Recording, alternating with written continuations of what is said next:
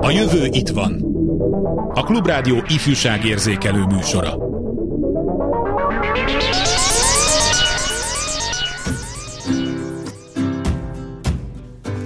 Hányszor ér válaszúthoz egy nemzet a történelme során?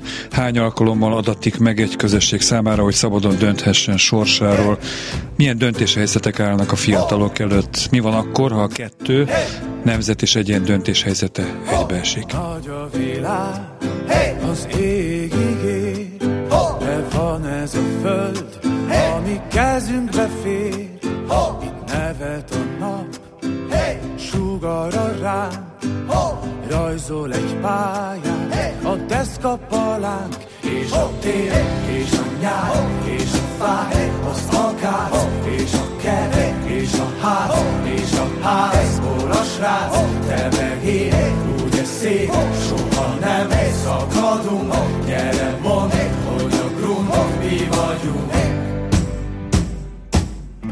Álljunk bele, ha kell, bármi jöjjön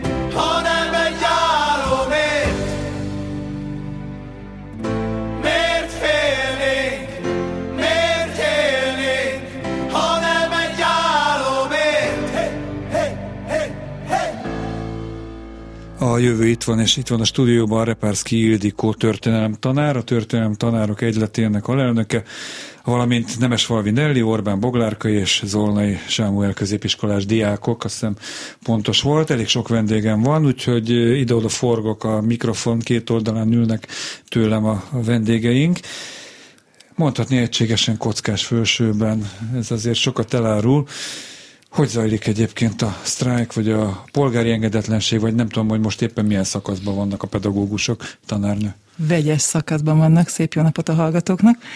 Hát múlt héten volt a sztrájk, néhol most is folytatódik, ezzel párhuzamosan a polgári engedetlenség is, úgyhogy reméljük, hogy elérünk ezzel eredményt is.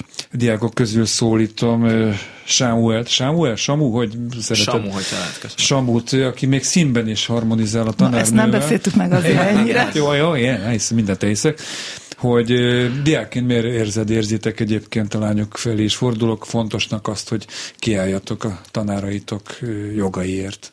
Hát teljes mértékben azt gondoljuk, hogy tanároknak sokkal jobban el kéne őket látni, és azt gondoljuk, hogy nincsenek teljes mértékben megbecs- megbecsülve, és azt gondoljuk, hogy emellett ki kell állnunk, és, és ez fontos nekünk, hogy a tanáraink, tanárainkat is megbecsüljék. A megbecsülés az mire gondoltok elsősorban? Anyagi megbecsülés, vagy, vagy minden, ami ezzel jár, tehát szakmai, erkölcsi? Hát szerintem itt alapvetően mind a kettőről szó van. Szóval egyrészt nyilván egy pénzügyi aspektusa is van ennek az egésznek, de azért őszintén szólva a társadalomban is nagyobb megbecsültség kéne. Jó, hát ez egy másik műsor témája van, szakszerzeti műsorunk, eh, ahol a pedagógus sok jogairól és megbecsültségéről Szívesen beszélünk mi is. Oké, okay, oké. Okay. Egy másik aktualitást még azért az elején elmondok, zajlik a Klubrádió gyűjtő akciója. Gyűjtő hétnek nevezzük, de hát ez addig tart, amíg össze nem gyűlik az, a, az összeg, amivel a következő fél évben zavartalanul működhet a rádió. Ma délelőtt 3.12-ig 28 millió 984 ezer forint gyűlt össze az önök jó voltából. Hálásan köszönöm valamennyi kollégám nevében. És akkor kanyarodjunk rá a mai műsorra, ami aminek a, a döntéshelyzet, a döntés szabadsága nagyjából így érható le a tematikája. Az is egy döntés, hogy ki támogatja a klubrádiót, vagy ki milyen médiumot szeret fogyasztani, de hát millió egy döntés előtt állunk. Melyek, hogyha már történelem tanárral és jó töris diákokkal beszélgetek, hányszor mondhatjuk el, hogy a magyar történelemben komoly döntés helyzet előtt álltak eleink, vagy nagyjaink, és, és meg is volt az ehhez való szabadságuk, hogy dönthettek, hogy merre tovább. Most a teljes igénye nélkül kérdezem, tanárnő a diákok felé biccent. Egyébként a diákokat én tegezem, a tanárnőt magázom, a tanárnő meg magázza a diákokat, úgyhogy Úgyis ennyit még a háttérről. Szóval, melyikőtök mond erről bármit? Mikor volt az utolsó komoly döntéshelyzet előtt Magyarország? Volt-e egyáltalán volt -e? komoly döntéshelyzet, amikor szabadon lehetett dönteni?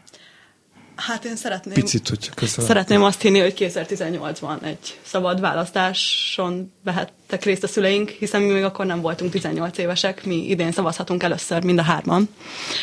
Ö, és igen, ö, már akkor is figyelemmel követtem az eseményeket, és, és hát nem kifejezetten ültem az eredménynek, de remélem, hogy idén is egy szabad választáson vehetünk részt. 2018-ban a másik két diákhoz fordulok, és aztán tanárnő is elmondhatja a véleményét. Valóban szabad választások voltak Magyarországon? Mi a feltétel annak, hogy szabadon választhat egy név, vagy választhasson? Hát nem biztos, hogy én ebben kompetens vagyok ebben a kérdésben, de azt el tudom mondani, hogy én most megyek szavazatszámlálónak a mostani választásokon, és vannak ilyen mindenfajta oktató videók, amiket meg kell nézni ahhoz, hogy delegálhassanak engem.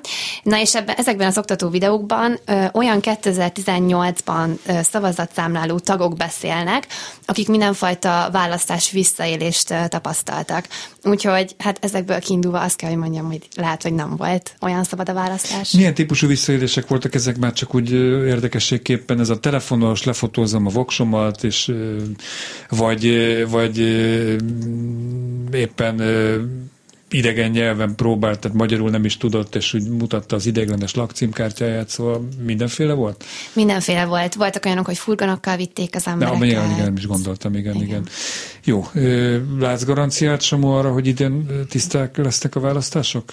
Hát mindenképpen, hogyha Bogiék is minél ja, hát az, az, az, az garancia mindenképpen. Elmennek, és, és ezt felügyelik, tehát szerintem így, így, így meg lehet, hogy, hogy idén egy azért egy szabad választás lesz, és ennek szerintem igen, ez, ez fontos ahhoz, hogy egy fontos döntéshozata elé állítsuk az országot, hogy most is szabadnak nyilváníthassuk ki ezt a választást, igen. Kérem a tanárnőt, hogy egy picit egészítse ki, vagy hogy mondjam, kommentálja az előbb elhangzottakat. Hozzátéve még azt is, hogy valóban sorsdöntő választás ez a mostani, hiszen négy éve is választottunk, nyolc éve is, és így tovább a rendszerváltozás óta megszokhattuk, hogy sokszor, de a mostani az egy kicsit kilóg a sorban. Hát egyrészt ez nem történelmi téma, tehát ugye ez abszolút a mai politikai téma, tehát ebben nehéz így töltem tanárként megnyilvánulni. Azt gondolom, mindegyik felállításnak megvan a tétje. És akik most 18 évesek, és most fognak először szavazni, nyilván nekik ez most a legnagyobb és a legnagyobb tét, és azt hiszem, hogy mindannyiunknak sokokból. Úgyhogy igen, természetesen, és hát azt is kell nekünk erről az egész választási rendszerről mondjuk a diákokkal megismertetni, hogy igenis fontos, igenis van tétje, és melyek azok a, demokratikus kritériumok, amelyeket ismerni kell, és igenis jogtudatosan tudni, hogy mi az, ami esetleg visszaélése adhat lehetőséget, hol lehet ezeket megnézni, megvédeni, stb.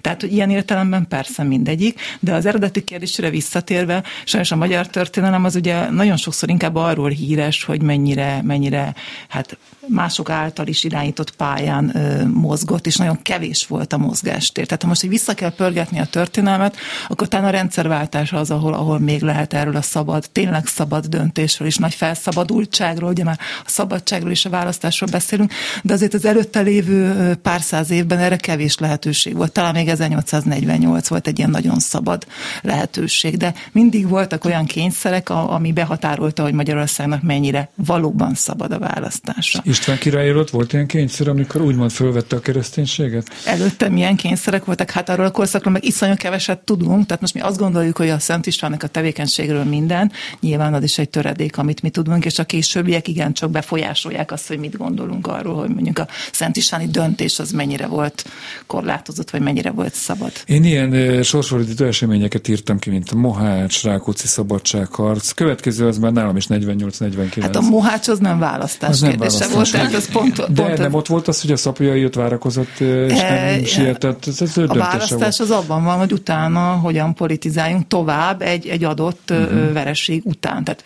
nyilván nem nulla a választás. Tehát azt sem szeretném sugalni, vagy legalábbis nem, remélem, hogy nem szoktam azért sugalni, hogy nem arról van szó, hogy Magyarország mindig egy kényszerpályán mozgott, és soha nem voltak alternatívák, csak hogy nyilván kisebbek voltak a lehetőségek. É, De hogy ami volt, az meg nagyon fontos, hogy azt ki tudjuk használni, és hogy azzal próbáljunk élni. Az, hogy kényszerpályán mozgott az ország, az ö, magyarázható. A földrajzi elhelyezkedésünkkel, a nyelvi Hmm, nagyon rosszot mondok, idegentestiségünkkel, ugye egy szláv, meg német ö, ö, környezetben vagyunk, és hogyha a finnugar nyelvelméletből indulunk ki, akkor a legközelebbi rokonaink azok, tudom hány száz vagy ezer kilométerre vannak tőlünk északra, ö, de hát leginkább a földrajzi kelet-nyugat határa, ugye. A, a nyelvi különállásunk nagyon sokáig, meg egyáltalán a kultúra, meg a nyelviség az nagyon sokáig nem játszott, vagy nem volt fontos azért a történelem alakításában. Ugye ez igazából a nemzetté válásnak a korszakában lesz izgalmas, tehát előtte gondolom, hogy ez nem. A földre az elhelyezkedés az nyilván fontos, meg hát fontos, hogy a környezetünkben éppen milyen nagyobb hatalmak tudtak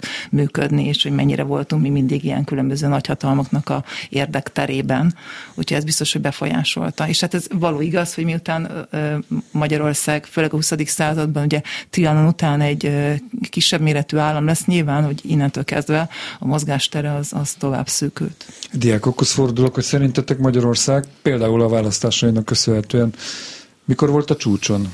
Melyik volt az aranykora a Magyar Királyságnak, Magyar Köztársaságnak, hogy nevezzük éppen?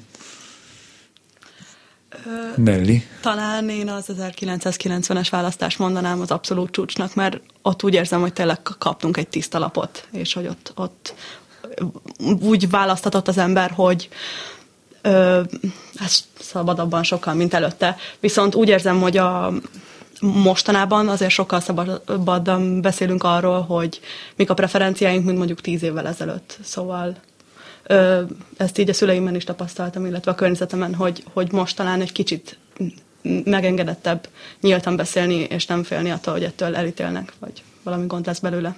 Bogi, kiegészíted valamivel?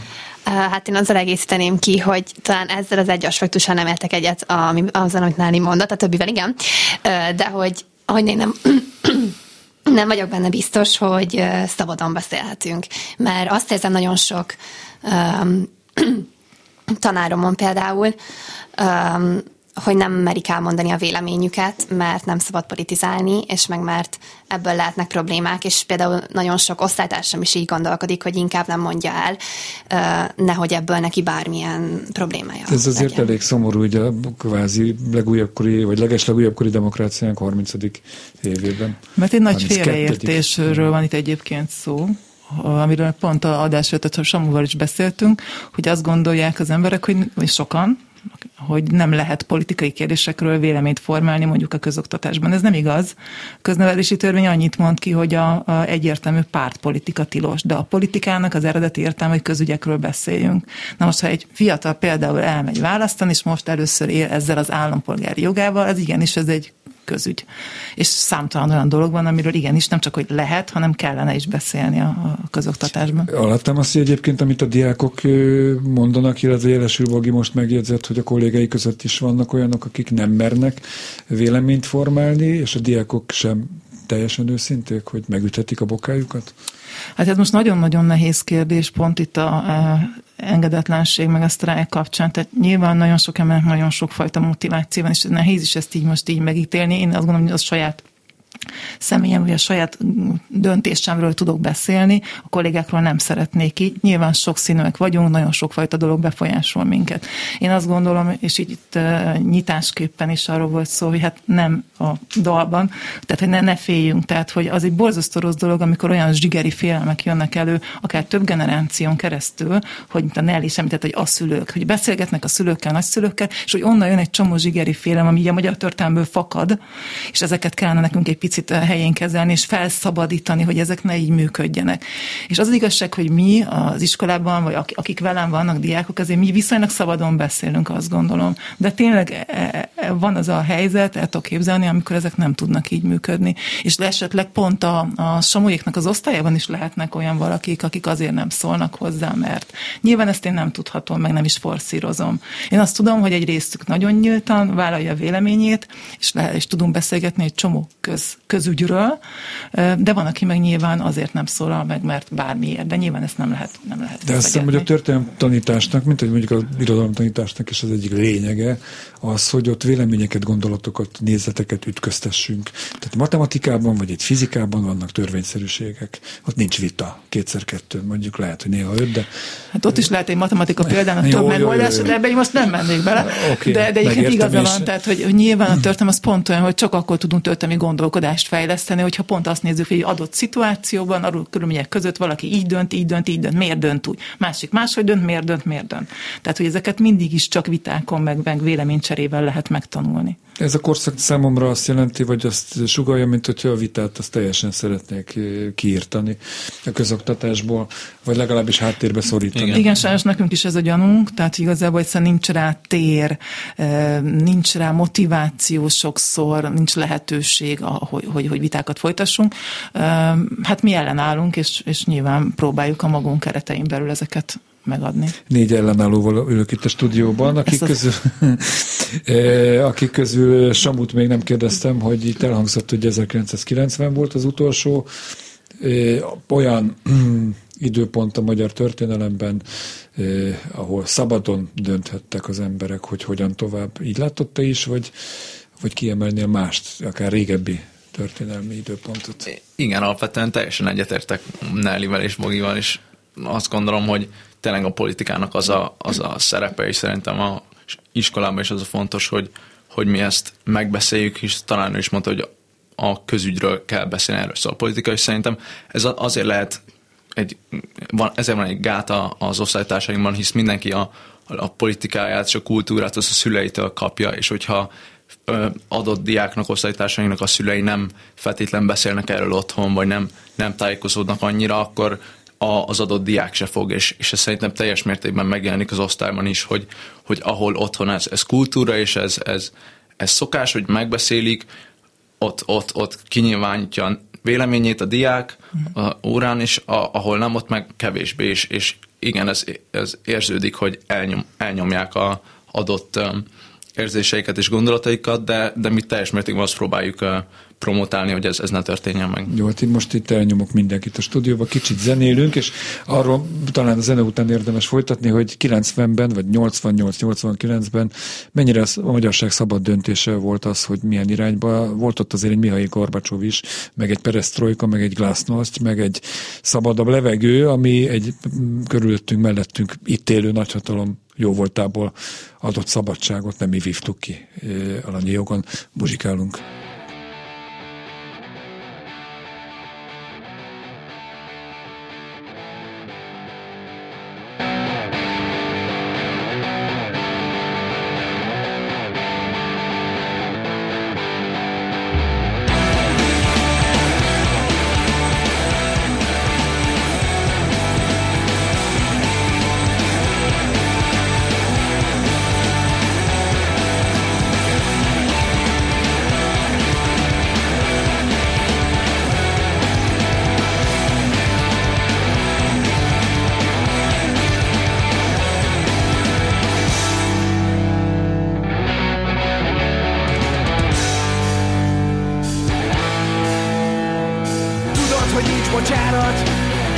Hát a bánat. Légy, ami lennél. A főkinő utánad A főkinő utánad A bűn az nem lesz könnyebb Hiába hull a könnyed. Hogy bizonyság vagy erre Legalább azt köszönjed. Ne vádolj, ne fogadkozz Ne légy komisz magadhoz. Ne hódolj és ne hódíts Ne csatlakozz a hadhoz! Maradj fölöslegesnek A titkokat ne lesd meg! S az emberiséget! Az ember vagy ne vesd meg! A jövő itt van. 28 millió 984 ezer forint, ez négy órával ezelőtti adat. Ennyi pénzt utaltak, küldtek, hoztak be a Klubrádió hallgatói. Nagyon szépen köszönjük minden kollégám nevében. Segít ez az összeg, ez, ez az összeg már a túléléshez, és arra kérünk minden kedves hallgatót, hogy fontos önöknek a szabad hang, hogyha azt választják, ezt választják, mondjuk a közszolgálatinak mondott ö, média fogyasztása helyett, akkor ha tudnak, akkor áldozzanak erre. Köszönjük előre is. A stúdióban Reperszki Ildikó történelemtanár, a történelemtanárok egyletének alelnöke, valamint Nemesfalvi Nelly, Orbán Boglárka és Zolna és Samuel diákok, és hát arról beszéltünk, ott hagytuk fönn a labdát, hogy valóban szabadak voltak-e a 90-es választások. Egy picit a történelmi időkbe ágyazva próbálunk beszélni napjaink szabadságáról, szabad döntési helyzeteiről. Tanárnő? A választások, az biztos, hogy szabadak ja, voltak. Maga a választások igen. szabadok. De az, hogy természetesen miről döntöttünk, annak van egy nemzetközi háttere, hogyha erre gondol. Mm-hmm. Természetesen a Gorbacsovi perestroika nélkül akkor ott úgy, nem, úgy történt volna. De azt gondolom, hogy ott azon kevés történt, egy pillanat egyik, és azt ezt így is beszéltük meg Töri órán, amikor Magyarországnak ez, ebben azért kifejezetten kezdeményező szerepe volt. Tehát a berlini fal leomlása az Magyarország nélkül akkor is ott nem történt volna, mert tényleg nagyon ritka történelmi pillanat, amikor ennyire sokan pozitívan emlékeznek vissza a magyaroknak a részvételére. Tényleg egy, egy ilyen eufória, hogy ezt tehát akkor sikerült elérni. Úgyhogy én azt gondolom, hogy, hogy ha valami tényleg eszünkbe jut a szabad választásról és rendszer változásról, változtatásról, változásról, akkor az biztos, hogy 90, 89, 90. Ha nem tévedek, és most tényleg nem akarok nagyon aktuálisan politizálni, de azért mindannyian értesültetek ti is a diákokra nézek az ukrajnai eseményekről. Ott az ukrán nép, ha jól tudom, akkor szabadon választotta meg Zelenszkit, vagy Zelenszkit, aki viszont hát egy ilyen nyugatbarát, NATO felé kacsingató politikát folytatott, aminek az eredménye is, legalábbis az orosz propaganda szerint az, hogy most ördöklések zajlanak, robbantások, és hát tömegek menekülnek és hagyják el az országot. Tehát a szabad választás, ez nem biztos, hogy hogy végeredményben jó egy népnek, nem? Hiszen Ukrajna léte, az ukránság léte forog most kockán. De ez nem a választásnak a szabadságát kérdőjelezi meg. Tehát ugye az emiatt azért ne kérdőjelezzük meg, hogy fontos a szabad Én választás. Akarom, legalább, csak földobok ilyen, de akkor legalább azt tudjuk mondani, hogy az ukránoknak nem tudom pontosan hány százaléka, de többsége úgy gondolta, hogy ezt az utat szeretné választani. Azt, hogy nem hagyják neki, ebből fakad az az ellenállás, ami, amit most látunk. Amire valószínűleg Oroszország nem készült fel hogy ilyenfajta ellenállás lesz. Tehát úgyhogy szerintem ez akkor is mindenképpen fontos, hogy ez, ez egy szabad választáson dölt el. És ez történelmi kiállás? Az, az ukrán történelemben ez valamilyen lapokon szerepelni fog, gondolom. Ez szerintem a világ lapjai mindenhol szerepelni fog, ami most történik. Tehát én ebben mondjuk egy pillanatnyi kétségem nincsen, hogy ezek olyan, olyan események, ami, ami biztos, hogy nagyon sok. Az, hogy hogyan elemezzük majd, vagy elemzik a történészek majd egyszer, én, én a hátterét, és egyébként azt még szeretném mondani, ha már itt a szabadságról is beszélünk, meg választásról, hogy például az nagyon fontos, hogy mi az iskolában is erről beszélünk, szabadon beszélünk, de éppen a napokban hallottam, hogy ez nem mindig van úgy. Tehát van olyan budapesti középiskola, ahol erről nem lehet beszélni ténylegesen nem lehet a diákokkal beszélni. Vagy félelemből, vagy tudatlanságból, vagy a fene tudja miért, de nem lehet. Tehát például ez is nagyon fontos dolog lenne, hogy pont azért, mert ennek igenis van egy történelmi relevanciája is. Tehát, hogy erről igenis mi beszéljünk. Adott esetben egy, tényleg azt mondja a tanárnő, és ezt így kell elképzelni, hogy budapesti középiskolában egy diák felteszi a kezét, hogy most akkor mi a helyzet Ukrajnában, meg az ukránokkal, akkor belefolytják a szót, csönd legyen fiam, hozz ki az ellenőrző, nem tudom, hogy milyen Nem, fordítva, hogy, hogy teszi a kezét, mert, mert, mert teljesen érzékeli a helyzetet, illetve e, részben, részben pedig, hogyha egy tanár olyan véleményt nyilvánít erről a dologról, ami után kiderül, hogy nem nagyon lehet erről már vitatkozni. Diákokhoz fordulok, hogy kortársaitotok körében, akik nem a ti iskolátokba járnak feltétlenül, Mit tapasztaltok, milyen a hozzáállás, mennyire informálódnak, a, mennyire érdeklődnek egyáltalán a mai 16-18 évesek a, környezetünkben, a szomszédunkban zajló eseményekről? Én azt gondolom, hogy az elején, így az első pár napban mindenki a hírportálokon lógott. Szóval ez egy nagyon felkapott téma volt. Most arra én úgy érzem, hogy ez egy kicsit lecsenged, de én amit alapvetően érzékelek a nem iskolás barátaim körében, az a félelem. Szóval, hogy valahogy nagyon félnek a barátaim attól, hogy majd mi is meg leszünk támadva. Nelly? Én azt látom, hogy a fiatalok főként humorral próbálják ezt a feszült helyzetet oldani, oh. és főleg amerikaiaktól szoktam ezt látni, akik ugye nem a szomszédban vannak ebben a helyzetben, és hogy ahogy visszaelődnek az olajárakkal, hogy jaj, harmadik világháború, mind meghalunk atombomba, szóval hogy szerintem onnan sokkal távolibb ez a helyzet, és sokkal jobban lehet ebből humort gyártani, míg én tényleg nagyon szeretem a morbid humort, és, és talál, megtalálom ebben a viccet, de hogy ez tényleg számomra is azért elég ijesztő, ami... Samu, mit gondolsz erről? Van olyan, amiről lehet, illetve van olyan, amiről nem lehet, amivel nem lehet viccelődni? És ez, ez az ukrán háború a szomszédban, ez hova tartozik? Igen, igen. Hát egyértelműen nehéz perspektívába helyezni, hogyha valaki Amerikából, vagy Magyarországról, vagy akár Ukrajnáról, Ukrajnában beszél erről, és hát persze az emberi életek az szerintem egyáltalán nem, nem egy vicc, és, és, és, és ne, ne is legyen. Azt gondolom, hogy, hogy szerintem fontos, lehet, hogy a viccek útján ezt, ezt lehet valahogy promotálni, hogy mégis észrevegyik az emberek, hogy mi történik a világban, de, de szerintem nem ez az első ő, elsődleges célja, és, és, és, és annyira azért ne, nem lehet, vagy igen. Tanárnő?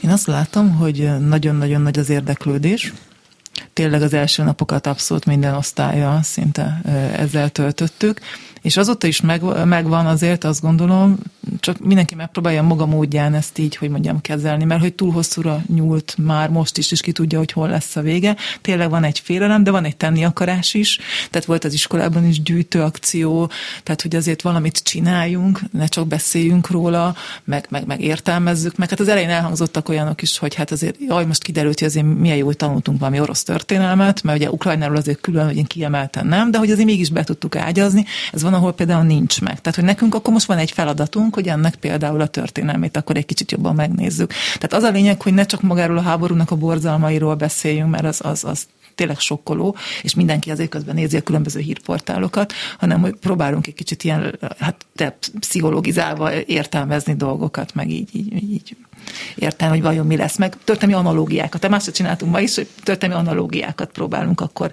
találni, hogy Emlékeztet erre, itt a Münchenre. Ugye Nelly ma éppen a Münchent hozta a Samu, az a karibi válsága hozta párhuzamba. Hmm. Tehát pont ma is ezekről beszéltünk, tehát hogy így az azért olyan értelemben most nyilván szörnyű, hogy erről kell beszélnünk, de mégis ad egy, egy olyan alapot, hogy akkor most mi egy csomó olyan történelme megtanul, hogy száraz tényt kontextusba tudunk, vagy más kontextusba tudunk most helyezni. Csak egy zárójel egyébként azt gondolom, hogy mindennel lehet viccelődni a világon mindennel, tehát én nem vagyok mondjuk az ilyen iszlám, tudom, kiknek, akik a karikaturisták igen, szóval bármivel yeah. lehet. Brian élete című film után ezt, ezt különösen aláhúzhatom.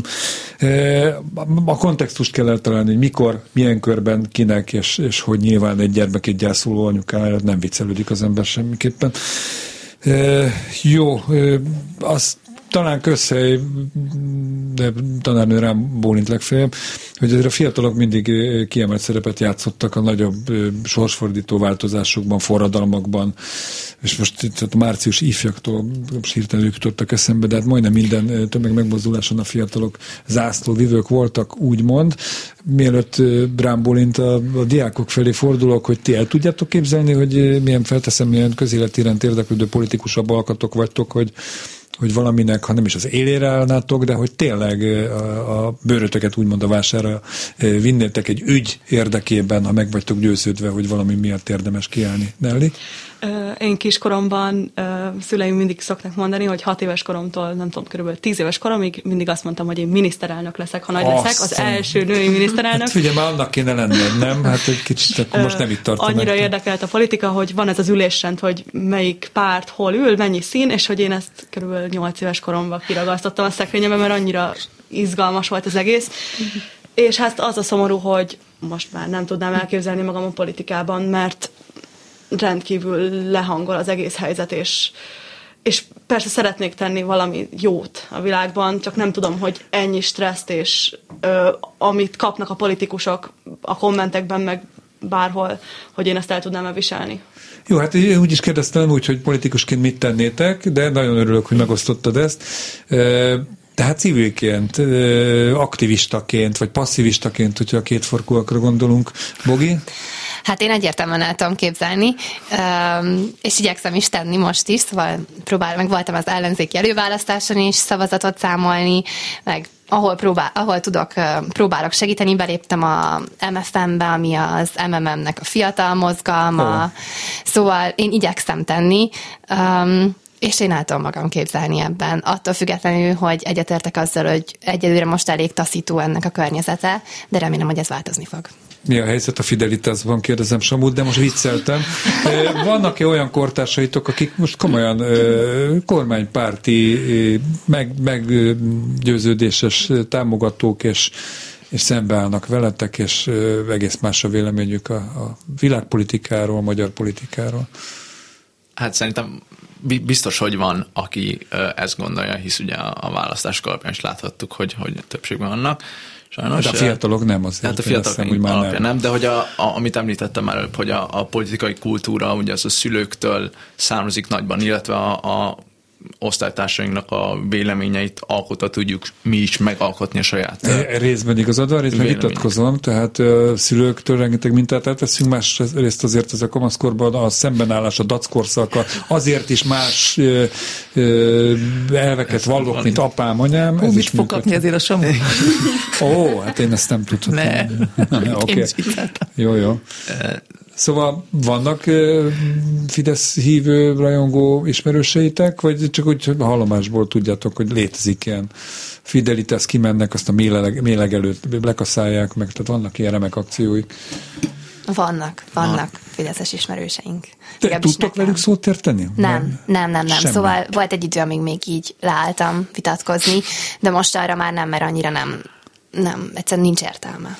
Te vagy a legaktívabbnak tűnő itt hármatok közül. Tartasz attól, hogy tehát van benned egyfajta félelem, nem találok jobb szót, hogy, hogy a a véleménynyilvánításodért, a demonstráción való részvételért ö, rosszat, ö, tehát rossz lehet neked?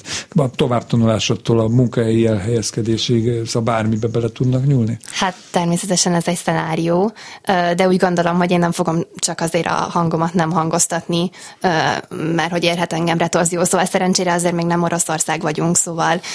Ott volt a még, én ezt hallottam igen, az előző mondatban. Hát egyelőre szerintem nem fognak engem idegméreggel majd a repülőn uh, megmérgezni, de uh, úgyhogy azt gondolom, hogy egyelőre nekünk még könnyebb a dolgunk, és ezért még most kell tenni, hogy ne olyanok legyünk. Igen, meg szerintem az első lépés az, hogy tegyünk valamit, az, hogy elmegyünk szavazni. Tehát, hogy, hogy mindenki kihasználja azt a lehetőséget, hogy 18 év fölött van, és, és, és teszünk azért, hogy változzon valami, és szerintem ez a, ez a legelső. Tehát az előző kérdéshez, hogy, hogy mit tudunk magunkat elképzelni, szerintem ez a legelső lépés, és, és hogyha ezt megtettük, innentől tudunk csatlakozni számos um, akár még a háborúba segítő em, embereket, és, és, és a, a hogy a történelmi változás is legyen, vagy ha annak akarjuk nevezni. Mennyire általános, ami most itt elhangzott a fiatalok attitűdjéről? Hát ezt én nagyon nehezen tudom megítélni. Tehát én De diákokat veszük, látnak minden. Igen, én látok ha. diákokat, akik eh, azt gondolom, hogy nem reprezentatívak egyébként. Tehát ugye a mai átlag diákhoz, hogy elképzelünk egy ilyet. Viszont azt gondolom, hogy mindezeket a, a döntéseket, szabadságokat és egyebeket kicsibe kell kezdeni. Tehát most rögtön belementünk itt a mélyvízbe, hogy a nagy választások, meg a történelem, de hogy ez, ez nem így működik. Tehát, hogy a saját köreinken belül, amit a Samu mondott, hogy amit tudunk megtenni, azokat tegyük meg, de ez így van a legkisebb baráti körben, családban, iskolában, osztályban, bárhol. Tehát, hogy én tanárként nem azzal fogom tenni a legtöbbet, hogy megtanítom a választási rendszert, vagy bármit, ilyen nagy dolgokat, hanem azzal, hogy mi ott egy olyan, olyan közeget teremtünk, ahol tudunk érdemben vitatkozni, hogy meghallgatjuk egymást, hogy próbálunk az érvekre reagálni. Tehát én azt gondolom, hogy, hogy ezek azok a fontos dolgok, ami, ami, amit egy fiatalist fel tud vállalni, hogy akkor a saját körében ezt képviseli, nagyon határozottan, hogy ennek így kell lennie, és nem engedi meg azt, hogy valaki lenyomja az ő véleményét, és nem engedi meg azt, hogy félelmet keltsenek vele szemben. Nyilván ez nem a választásokkal kezdődik, de hát azért a fiatalok rengeteg döntéshelyzet előtt állnak, tovább, hol tanulok tovább, ha egyáltalán itthon maradok, vagy külföldre megyek tanulni, dolgozni, elhelyezkedni, családalapításba fogok, vagy inkább a karrieremet építem, az anyagiak számítanak, vagy a szakmai előrelépés. Mennyire vagytok felvértezve az ilyen döntéshelyzetek elé, aminek tényleg nem feltétlenül a csúcspontja, de hát egy nagyon fontos eleme az, hogy április harmadikán például elmentek, és valahova leadjátok a voksotokat. Én, én például személy szerint külföldre szeretnék menni tanulni, és ennek egy nagy faktor az, hogy, hogy most milyen a politikai környezethelyzet, és, és milyen a, a, az oktatás akár itt, és azt gondolom, hogy külföldön jobb lehetőségeim vannak, de mindenképpen azt gondolom, hogyha ha változik ez, és, és látom a fejlődés, és, és változik, akkor mindenképpen ö, ö, nagy eséllyel vissza, visszajönnék. Humán vonalon képzeled a továbbtanulásodat? Nem, nem, nem. Nem, ezt sejtettem. Tehát történelmet, magyar történelmet tanulni idegenben azért ezt, ezt, ezt nem, nem, nem egy könnyű dolog. Bogi?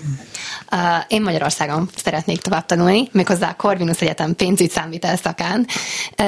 Úgyhogy én se humán vonalon szeretnék tovább menni, ugyanakkor... De rettem... hogy van ez, hogy itt remek törisekkel, meg nyitott közéleti Semmi ellentmondás. Jó, nem azt mondom, ellentmondás, csak meglepő.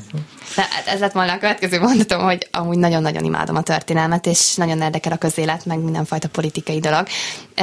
Úgyhogy én azt gondolom, hogy először megtanulom a pénzügyi dolgokat, mint alap, és, és akkor utána lépek majd be aztán, a társadalmi... Aztán mész a jogi karra, hogy a jogi dolgokat is megtanul. És, és aztán végül, igen. Jó, a miniszterelnök asszony mit szól hozzá?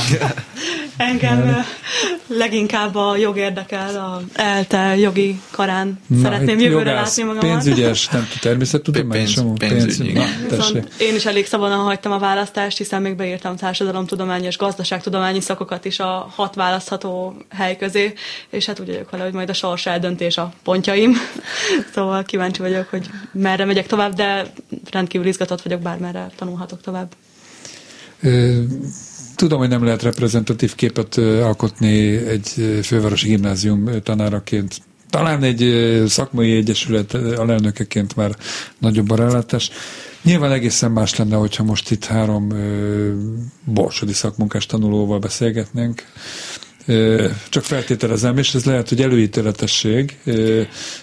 Hasonlítva mondtam egy megyét. Ha más is lenne a szituáció, erre két gondolatom van. Az egyik, hogy semmiképpen nem a diákok tehetnének róla, hanem maga az oktatási rendszer, ami egy sok műsort megérne még beszélni, meg már megtettük egy párszor.